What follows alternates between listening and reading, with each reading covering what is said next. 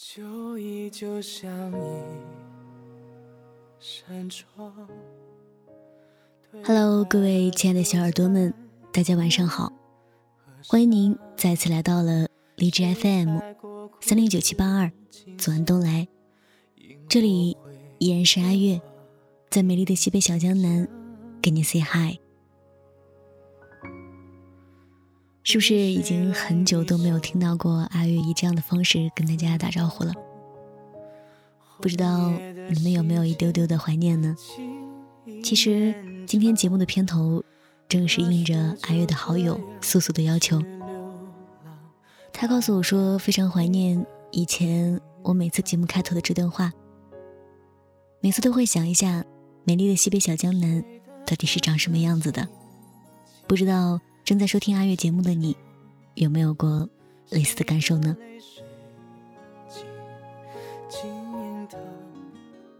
好了，今天要跟大家一起分享的是素素写的一篇《你是我平淡岁月的星辰》，而这篇文章呢，是写在上一次阿月在收集青梅竹马的稿件的时候，一起来听一下吧。枫叶红了吗？就说这场古墓里人生如戏一场，还有谁等着？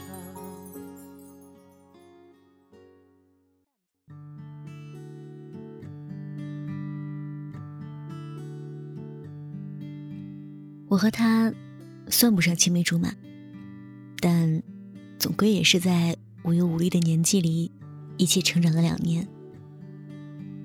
记忆里的少年很淘气，总是欺负我，但又总是形影不离。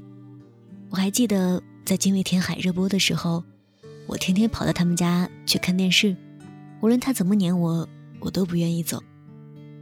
到最后精卫化作鸟的时候，他一个大男生愣是拉着我的手跟我一起哭了。安徽的棉花未开的时候特别美，那时候呀还喜欢看《虹猫蓝兔七侠传》这样的动画片。漫长暑假的每天上午，我们都会用枯木枝当做动画片里的剑，在棉田旁比划来比划去，假装我们是武功盖世的江湖英雄。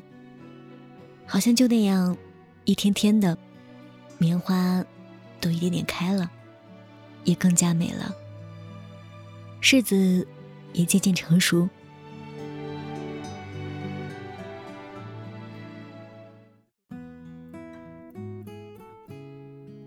有天下午我在午睡，他来敲我家的门，想要叫我和他一起去摘柿子。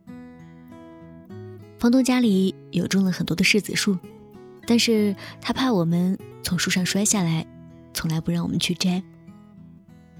我太困了，索性没搭理他，就连他在门外模仿我老妈的话也没能够把我叫出去。最后他就一个人去了，正爬上树就看见他妈妈骑着自行车回来了，顺手就操起树枝把他从树上打了下来，围着小院儿跑了好多圈。我们每天去上学的路上都会路过一片小树林，有次我们为了整蛊路人，挖了个小坑，在里面埋了个尖锐的废铁器，然后用枯黄的叶子铺在表面。终于在我们回家的时候，看见一个男人一瘸一拐的走着离开了小树林。有没有很坏的感觉啊？那时候我语文成绩好，他数学成绩好。语文老师说他上课老吃零食，而数学老师说怎么教我我都不懂，这样刚好可以互相告状，大概也算是一种乐趣吧。有段时间我被传染上了腮腺炎，只能待在家里。他每天回来给我说班上发生了哪些事情，教了哪些知识，还一本正经的教我做作业。平常都不记得有什么作业的人，在那一刻让我觉得格外的认真。08年的冬天，安徽大雪，房檐上都是冰尖儿，我们也堆了大大的雪人。院子外边有个小湖，他带我在湖边撬冰，然后再到厨房里面用热水冲洗干净，再蘸上点白糖，甜滋滋的感觉在心里面久久回味。小树林就在湖的对面，有一条捷径可以直接抵达我们小院，但是必须要跨过一个沟。有次我们试了一下，他在对面伸着手说一定能接住我，我还是害怕。他说抱我过去，我说只要是掉下去那可怎么得了啊。最后还是作罢，继续的每天穿过小树林，然后捡起地上的一团雪，搓成一个个雪球，一边走一边跑着，一边打起了雪仗来。时光错落里，我们终究走散，但是地球是圆的，我们也总会再遇见的。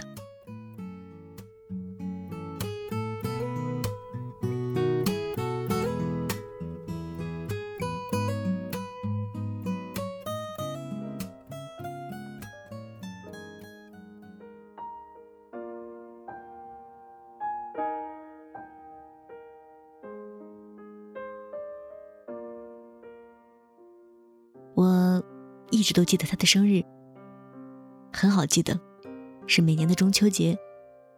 因为那时候他总说，在这一天别人都想着团圆了，大家都想不起来是他的生日。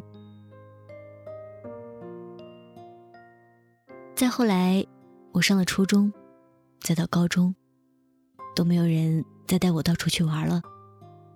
慢慢的也习惯了待在房间里面，看书里别人的悲欢离合，看我们每个人必经的成长。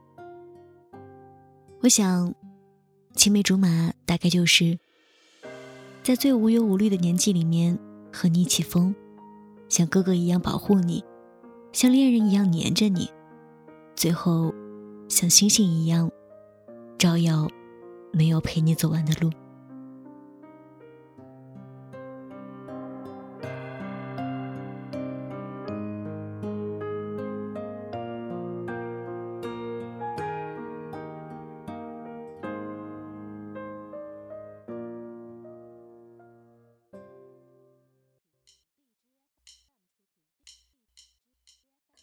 好了，今天分享给大家的素素写的一些关于她童年的一些记事就跟大家分享到这里了。如果正在收听阿月节目的你，也有一些非常有趣的故事，或者你身边的一些见闻想说给阿月听的话，都可以发送到阿月的 QQ 邮箱4657-00741@qq.com， 亦或是直接私信阿月都是可以的哦。好了，各位亲爱的小耳朵们，晚安，好梦。为什么花朵凋零，失去了盛开的冲动？能否为未来放心，抹去孩子眼中泥泞？他们望着灰色的天空，无助的如此安静。你知道时间没办法暂停，别轻易把美好丢在曾经。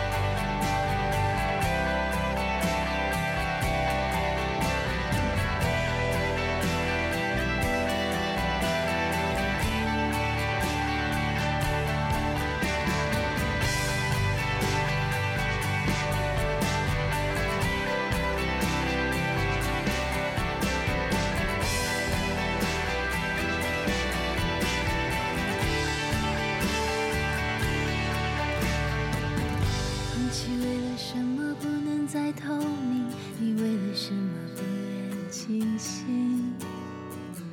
就算苍老是少年命中注定，还有人继续经历年轻。